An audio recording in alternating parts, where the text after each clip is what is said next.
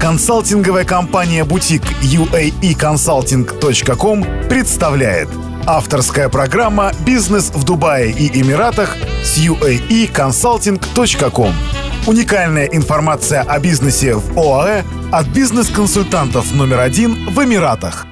Здесь столько существует и мифов, и всяких интересных моментов. Наверное, вот я немножко разложу так на под, подпункты. Э, значит, можно ли хранить средства? Люди обычно от чего отталкиваются? У кого-то есть знакомый, у знакомого есть знакомый, и у этого знакомого какая-то была ужасная история, и они не знают, почему эта история произошла, но они вынуждены рассуждать, что это вот такая система, все, и все, все, плохо. все плохо, да. Но если исходить вообще в целом из системы, то у нас не было ни одного случая банкротства э, банков в Эмиратах. У нас все банки, в основном все у нас это государственные банки, у них огромная поддержка. У нас, если банки, э, скажем так, находятся в такой, не, я бы не сказала, не в сложной ситуации, а когда требуется там диверсифицировать активы. У нас, например, было слияние в том году, у нас образовался самый крупный на э, Ближнем Востоке банк, это FAB, а, это два банка объединились. До этого там... Ну, Bank of Abu Dhabi, да. А, до этого, буквально там несколько лет назад, у нас вот самый крупный дубайский банк сейчас это Emirates NBD, это тоже слияние двух банков. Поэтому это лишь говорит о том, что, наверное, когда в других странах, как, ну, не буду брать, там, пример Латвии и так далее, просто люди думают, боже, как достать эти средства, да, это действительно как бы сложно. Здесь таких случаев не было. Поэтому если сравнивать юрисдикции, все, кто обжегся в Кипре, на Кипре, э, в Латвии, разумеется, этой юрисдикции можно доверять. Если говорить о работе с банками, то, опять же, у людей есть определенные ожидания, и люди, приезжающие из Европы, они ждут точно такой. Вот то, что у них было там, должно быть и здесь. Я хочу поменять номер телефона, почему я должен ехать в свое отделение банка? Мне нужно поменять свой адрес, а почему я не могу это сделать удаленно? То есть здесь на самом деле... С одной стороны, э, как бы, да, есть свои какие-то но, но если, опять же, рассматривать это глобально, кто бы хотел, чтобы кто-то там на кого-то взял кредит или так далее, э, просто система уже выстроена так настолько строго, что если я хочу что-то изменить, то мне нужно вот явиться в банк, подписать перед ними, они сравнят мои подписи и так далее. То есть здесь, опять же, с какой стороны на это посмотреть, где, где причина, где следствие. А, поэтому, в принципе, э, это достаточно хорошая юрисдикция для сбережений, для хранения средств.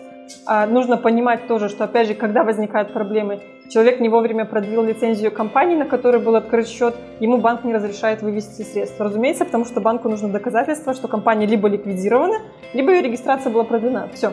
Поэтому тот, кто не знает этих нюансов или как бы не понимает причинно-следственную связь, склонны рассуждать, что это все плохо, и как бы система такая, ни шатка, ни валка, вдруг придет шейх и в один прекрасный день всем скажет, все, счета закрываем. То есть, мне кажется, это тоже такое немножко наивное предположение, потому что страна, которая, в которой доля экспатов составляет очень-очень маленький процент, которая построена, в принципе, на труде экспатов, и да, и, соответственно, просто вот как-то в один в одночасье все обрубить, это просто было бы ну, крайне глупостью.